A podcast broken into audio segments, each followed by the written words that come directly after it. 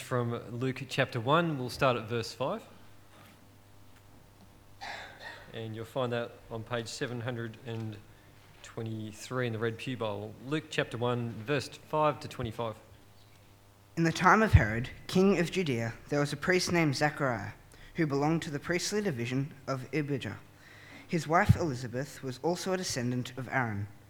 Both of them were upright in the sight of God, observing all the Lord's commandments and regulations blamelessly. But they had no children because Elizabeth was barren, and they, and they were both well along in years. Once, when Zechariah's division was on duty, and he was and he was serving as priest before God, he was chosen by Lot, according to the custom of the priesthood, to go into the temple of the Lord and burn incense. And when the time for the burning of incense came, all the assembled worshippers were praying outside. Then an angel of the Lord appeared to him, standing at the right side of the altar of incense. When Zacharias saw him, he was startled and was gripped with fear. But when the angel said to him, Do not be afraid, Zechariah, your prayer has been heard. Your wife Elizabeth will bear you a son, and you are to give him the name John. He will be a joy and delight to you, and many will rejoice because of his birth, for he will be great in the sight of the Lord. He is never to take wine or any other fermented drink, and he will be filled with the Holy Spirit, even from birth. Many of the people of Israel will, will he bring back to the Lord their God, and he will go on before, before the Lord in the spirit and power of Elijah, to turn the hearts of the fathers to their children and the disobedient to the wisdom of the righteous, to make ready a people prepared for the Lord. Zechariah asked the angel, How can I be sure of this? I am an old man, and my wife is well along in years. The angel answered, I am Gabriel. I stand in the presence of God, and I have been sent to speak to you and to tell you this good news. And now you will be silent and not able to speak until the day this happens, because you did not believe my words, which will become which will come true at their proper time. Meanwhile, the people were waiting for Zechariah and wondering why he stayed so long in the temple. When he came out, he could not speak to them. They realized he had seen a vision in the temple, for he kept making signs to them, but remained unable to speak. When his time of service was completed, he returned home. After this, his wife Elizabeth became pregnant, and for five months remained in seclusion. The Lord has done this for me, she said. In these days, he has shown me favor and taken away my disgrace among the people. Let's pray, folks. Gracious Father, thanks so much for giving us your word. Thank you so much that we can uh, not only uh, hear your word, but by your Spirit that you give us understanding, that uh, we might even live according to your word. And uh, we just pray now that you'd free us from any distractions and help us to focus on uh, what you would say to us. In Jesus' name we pray. Amen. If God gave you the opportunity to pray for just one thing and one thing alone, what would you pray for? I wonder if you can chat with the person next to you about that question while I go into my office and get the correct pair of glasses I need. Can you ever talk about that question?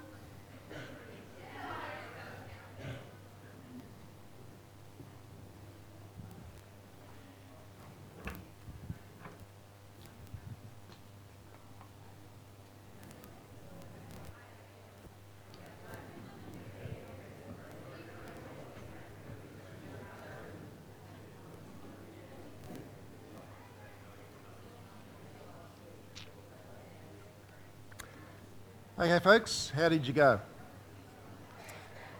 What are some of the things that you thought? what, what were some of the things that you thought that you'd nail it down to would be the number one, your number one prayer point? Anyone want to share with us? Yeah, Michelle. Yeah, salvation of people whom we love. Yeah. Any other people want to share? Sophie wants we want to pray for Sophie? Yes, okay. Sophie, what would you want to pray for if you had one opportunity only to pray for something?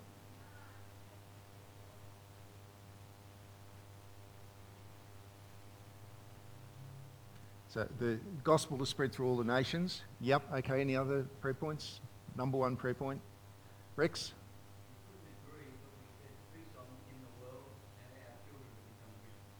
That's two, Rex. but maybe peace in the world and, and uh, his children becoming Christians might be related in Rex's case, perhaps. Uh, we don't know. Okay, look, it's, it's, uh, it's a hard question to answer in some senses because we know that we can pray, for, pray to God about anything at any time. We're not limited to one prayer point, but if, if we had to nail it down, it helps us to think about well, what do we think is the most important thing? What do we truly value? And uh, we've talked about peace between the nations, we've talked about uh, the salvation of those we love, we've talked about the spread of the gospel throughout the world. All good things to pray for. You know, when the, when the uh, gospel writer Luke carefully investigated the claims that had been passed down by eyewitnesses about the life of Jesus, he learnt about a man who prayed. He learnt about a man whose prayer was used by God to do great things. And his name was Zechariah. And for Luke, the prayer of Zechariah was so important that it's, it's where he starts his, he begins his account of the life of Jesus. So come with me now to Luke's Gospel, which we started a couple of weeks back. And you remember that two weeks ago, we saw that Luke claimed to have written an historical account of the things which had been passed down uh, orally uh, from eyewitnesses, from people who were actually there at the time who saw these things. And the reason that uh, Luke went to uh, lengths to uh, open his gospel by saying that this is uh, that, that I've investigated this thoroughly, I've written an orderly account of what the eyewitnesses had said, is because Luke's not interested in fantasy. He's not interested in myths, he's not interested in old wives' tales. What he's interested in is truth. He's interested in the truth about Jesus. He's interested in facts. And we see this straight off as he now launches into uh, the account of the life of Jesus because in verse 5 of chapter 1, Luke tells us when these things happened. Now, if you, not, if you or I were going to, if we were going to place an event in its historical context, then we might start by saying uh, what the date was, what the year was, what the month was, and so on. And other Bible writers do that. But Luke tells us who the king was at the time. Uh, and the king was Herod. I think there's a reason why he tells us that, who was king at the time. Uh, because Herod, in, in verse 5 there, was the king in Judea. He was the king in Judea from the year 40 BC through to his death in 4 BC. And he had this title of the king of Judea, but was he actually Jewish? And the answer to that question, of course, is no. no Herod was not a Jew. Herod was what's called an Idumean. And the, the Idumeans uh, were the, uh, the Edomites of the Old Testament. Uh, what that meant is that uh, he was, uh, they were descended from, from Esau because the word red is Edom. And Esau became Edom because Esau was a red man. Uh, so the Edomites were descendants of Esau, whereas the Jews were descendants of Esau's brother, whose name is Jacob. Right? And so, as king of the Jews, Herod was not a Jew. Herod was an impostor. He was an Edomite. He was he was a puppet king who had been appointed by the Romans. Now, to give some historical context to that, uh, the, um, uh, the person who had recommended that uh, Herod be given the title king of Judea was Mark Antony. And uh, Mark Antony's good friend Cleopatra uh, became a problem for Herod. He, she actually didn't want him because she was trying to bring Judea back into the Ptolemaic uh, kingdom. And so that kind of just re- helps you to understand there's a historical context here. The point is, real man, real history, but he was not the real deal. Zechariah, on the other hand, was the real deal. Uh, in verses 5 and following, uh, verse 5 mm, uh, down to verse 7, Luke tells us about Zechariah and his wife Elizabeth. They were both Jewish. They were true blue Jews. Uh, both of them, we're told, uh, were descendants of Moses' brother Aaron. Uh, and you'll remember when we looked at Exodus a few months ago, and we had the sermon on the, there was the tabernacle, and then there was the sermon on the priesthood, and we saw that uh, Aaron, Moses' brother, was to be the high priest. His family were to be a family of priests, and so on down the line in terms of his descendants. So both Elizabeth and Zechariah were descendants of Aaron, which means that they were from priestly families. And because Luke wants to nail this in history, in Israel's history, he tells us in verse 5 the exact priestly family division which Zechariah belonged to. Uh, it was the family division, the priestly division of a man by the name of Abijah. And we read about him, I think it's in 2 Chronicles. So, uh, this is nailed in history in the history of the world and in Israel's history. But being a priest uh, doesn't necessarily make someone godly, does it? I mean, there's plenty of ungodly priests in the Old Testament and in the New Testament. Uh, but not so with Zechariah and Elizabeth, because in verse 6 we see their character is described, and they are described as being upright in the sight of God these are people who observed all of the Lord's commandments and regulations, and they did so blamelessly. They weren't perfect, they were sinful people, but in terms of uh, their uh, desire, of their heart, and the actions of their lives, these were godly people. But God had not blessed them with children. And they were getting on in years. It looked like they would never get to enjoy the blessings of parenthood. So, what do we know about them? Priestly, godly, childless. That's good background information for the key event which Luke now describes. Now, by the way, being a priest in first century Judea uh, was not a full time paid position. Um, Zechariah didn't live anywhere near the temple. We're told in verse 39 of chapter 1 that he lived in the hill country of Judea, which means that he was probably a farmer. But once, once every year, his priestly division would be on duty at the temple. And on this occasion, we're told, he was actually chosen by Lot. He was chosen from amongst the priests to actually enter the temple and to offer incense.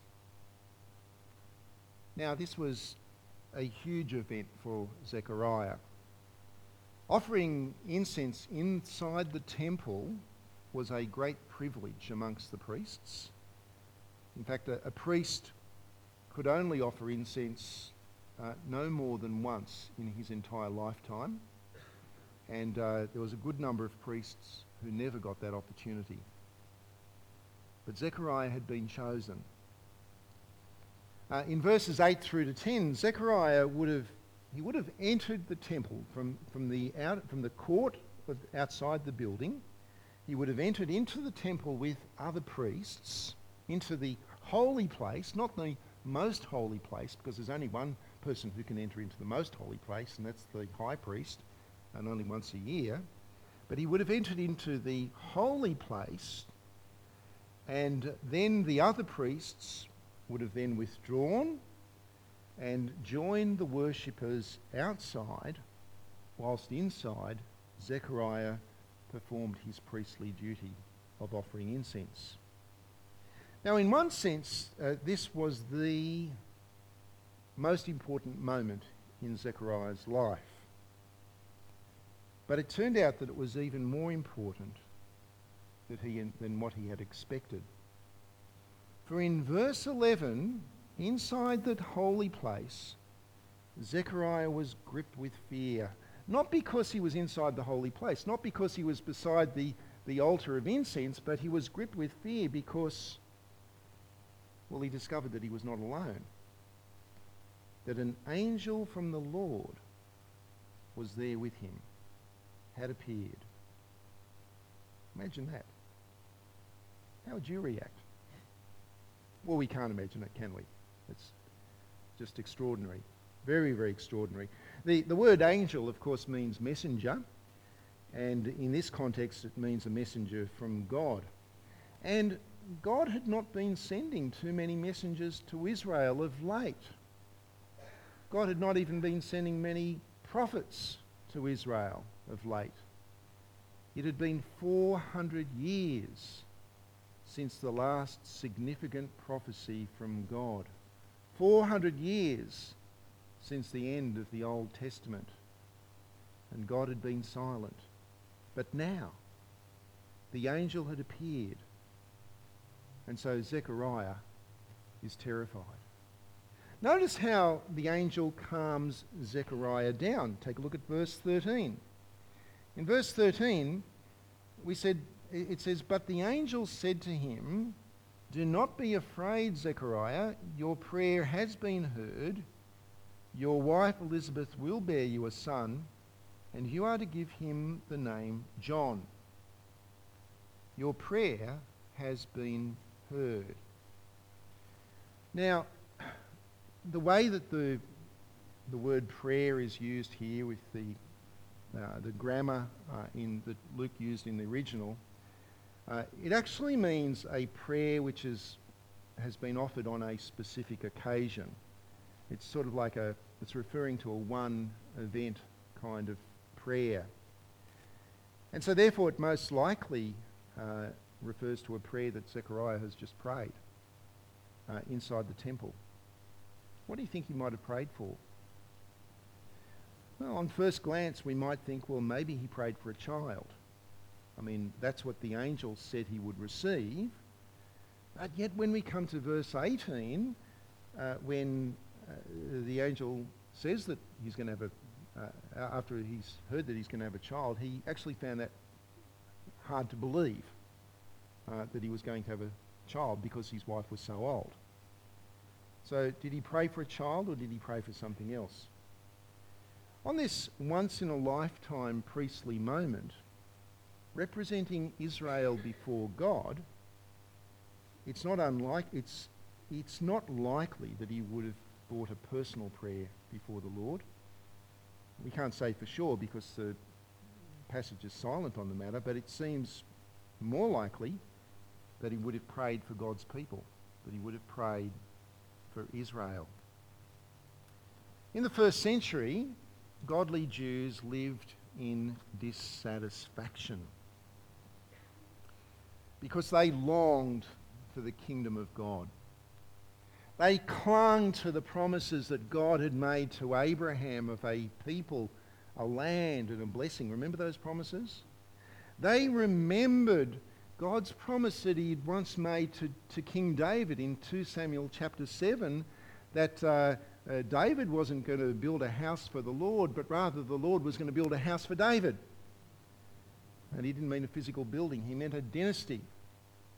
That David would have sons, who would, and he would have a son, a son, that one descendant of David would sit on the throne of God's kingdom and that that would be a kingdom which would be forever and forever and forever and forever. a kingdom described by Zechariah in his song in verses 67 through to 79 after uh, the birth of his son, a kingdom the character of, of which is redemption, salvation, mercy, holiness, righteousness, and forgiveness. A kingdom ruled by God's true king in the line of David. That was the hope. That was the promise. But yet, God's people were oppressed.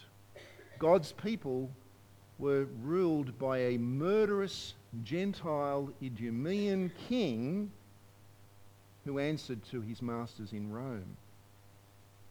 Godly Jews prayed for forgiveness, they prayed for mercy, they prayed for the coming of God's King. And so, alone in the holy place, representing Israel to God, it's likely that that was the prayer of Zechariah. And God's answer to that prayer this time is yes. Yes. For Zechariah, it was a privilege to offer incense in the temple, but that privilege was about to be far outstripped. For in answering Zechariah's kingdom prayer, the answer was that this elderly couple would now actually play a role in that. Verse 13, have a look at this. But the angel said to him, Do not be afraid, Zechariah, your prayer has been heard.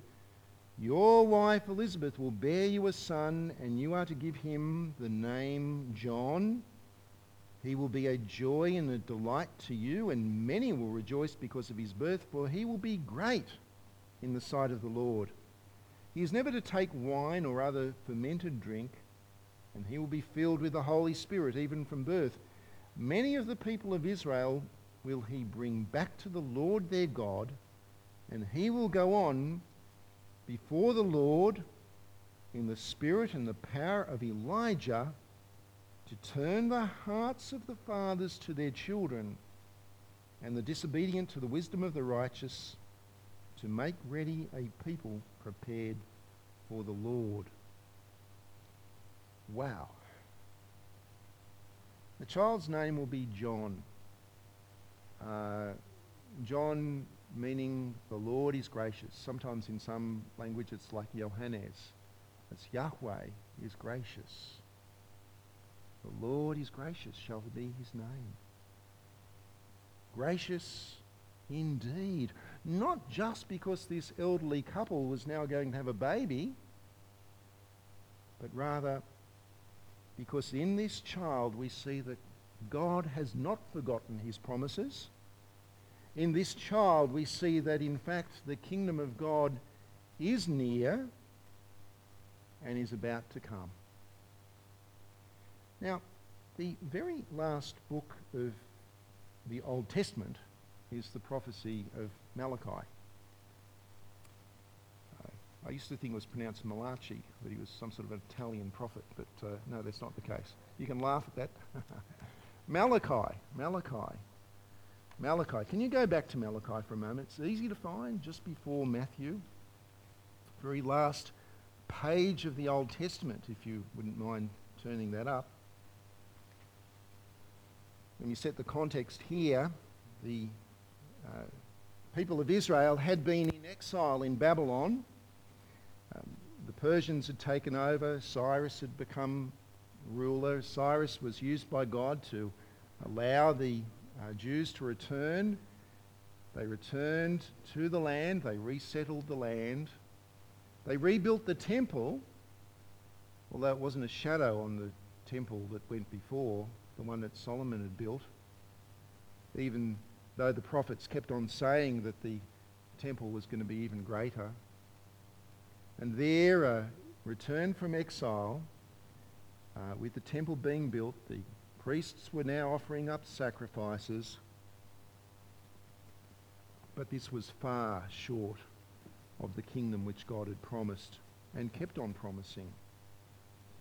Uh, Israel was ruled by Persia. And uh, in chapter 2, her priests were ungodly men. ungodly men. They were not like Zechariah and Elizabeth. They were ungodly. In fact, I found something really interesting here.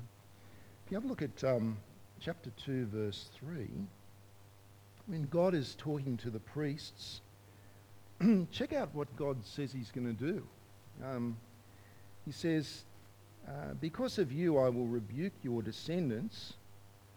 I will spread on your faces the offal from your festival sacrifices, and you'll be carried off with it. Now, can you picture that? What's he saying there? This is polite language, isn't it? That the Bible uses. You get the picture, don't you? But that's, that's God's view of the priests at the time. But the Old Testament, friends, ends on a note of promise. Let's read chapter 4 of, of Malachi, uh, where the prophet says, Surely the day is coming, it will burn like a furnace. All the arrogant and evildoers will be stubble, and that day that is coming will set them on fire, says the Lord Almighty. Not a root or a branch will be left to them, but for you who revere my name, the Sun of Righteousness will rise with healing in its wings. And you will go out and leap like calves released from the stall. Then you will trample down the wicked. They will be ashes under the soles of your feet on the day when I do these things, says the Lord Almighty. Remember the law of my servant Moses, the decrees and the laws I gave him at Horeb for all of Israel. See, I will send you the prophet Elijah before that great and dreadful day of the Lord comes. He will turn the hearts of the fathers to their children and the hearts of the children to their fathers, or else I will come and strike the land with a curse. So ends the Old Testament. There's a lot of imagery there, isn't there? Old Testament imagery. But as the Old Testament ends, what therefore should be the expectation of God's people? What is it that they should be thinking is going to happen next in God's plan? Well, what we see there is that God will send Elijah. Elijah will come again. Elijah, who, who stood up to Ahab and Jezebel. Elijah, who prayed for a drought to sweep across the land, a healing judgment. Elijah, who challenged the prophets of Baal on Mount Carmel. Elijah, who called Israel to faith and repentance. Elijah, who stood up for God in the face of ungodliness to call people back to their true king. And after Elijah comes the Lord himself. That's how the Old Testament ends. The son of Zechariah is the promised Elijah figure. Uh, in the words of this, in the words of this very last verse of the Old Testament, the angel in the temple tells Zechariah that it is his son who will turn the hearts of the fathers to their children. Filled with the Holy Spirit, John would call Israel back to their true king, to the Lord their God, and he would do so in order to make way to prepare for the coming of the Lord. John would be a great figure.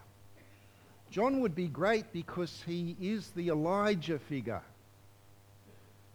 But yet he's small compared to the one who would come next, who is the Lord himself.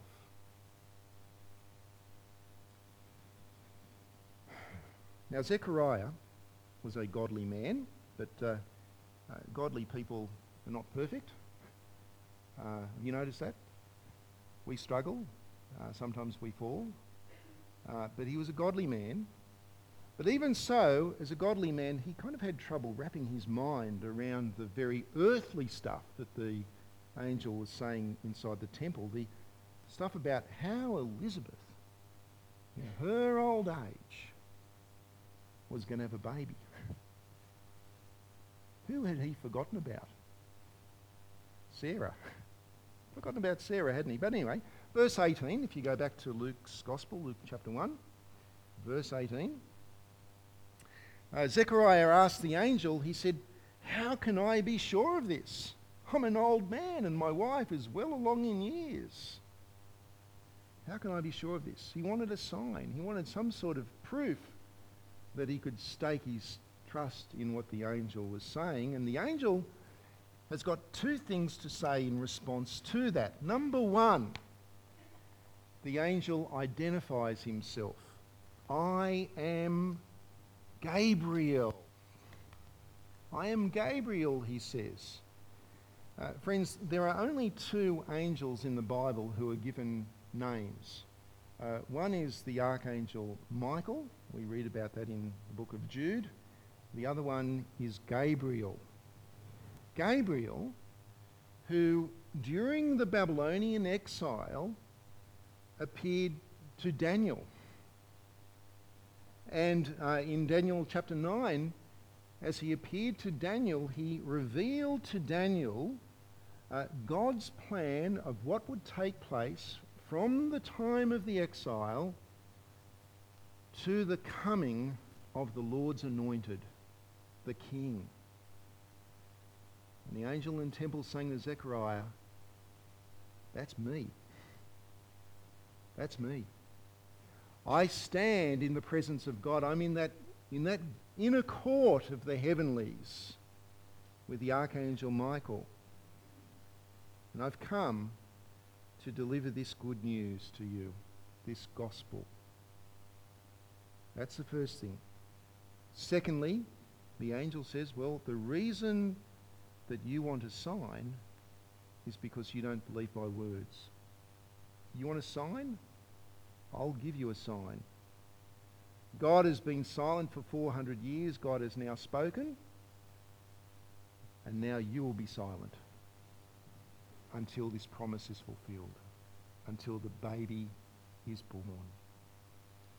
Now, friends, Luke tells us in verse 21 that, um, uh, that whilst all this is going on inside the temple, the crowd outside is starting to wonder what's going on to old Zechariah? Why is he taking so long? What's happening? Is he? And then when he came out and he couldn't speak, they go, aha, he's seen a vision. Something significant has gone on in there. And then as the months rolled on, it actually became obvious that what the angel had said was true because Elizabeth started to need new clothes. it was clear that she was pregnant. About 30 years later, a man would emerge in the desert preaching repentance for the forgiveness of sin. In Luke chapter 3, he is identified as John, the son of Zechariah. And then came Jesus. More about that in a couple of weeks' time. But you and I, we live in a different era, don't we? God's King Jesus, we know, has come. And in his coming, he has established the basis of his kingship by his death for our sins, by his resurrection that proves that he has defeated death, that proves that he is now with his Father in the heavenlies from where he rules and from whence he shall come again. And for these 2,000 years that have passed, men and women and boys and girls around the globe, people from every nation, of every race, of every tribe, of every language group, have found forgiveness and have named Jesus as their king. God's kingdom continues to grow God's kingdom continues to spread. And it spreads as people like us tell others about Jesus. But we live in a tension, don't we? Like Israel, we live in a, a, in a time of a, we're wanting something else to happen. We're looking forward to another day. We live in a tension because whilst God's kingdom is still growing, it is growing in this world. In this world where faith and repentance lives alongside temptation and sin until Jesus comes again. And so, like Zechariah in the temple, we pray, don't we? We pray those prayers which we talked about earlier on. We pray that many, many, many more people would hear the gospel. We pray for the thousands of kids in our schools in Port Macquarie. We're hearing the gospel every week. We pray for our neighbours. We pray for our families. We pray, we pray that many, many more people would repent and trust in Jesus, be forgiven, and join the kingdom. And we might also pray, Come, Lord Jesus, come.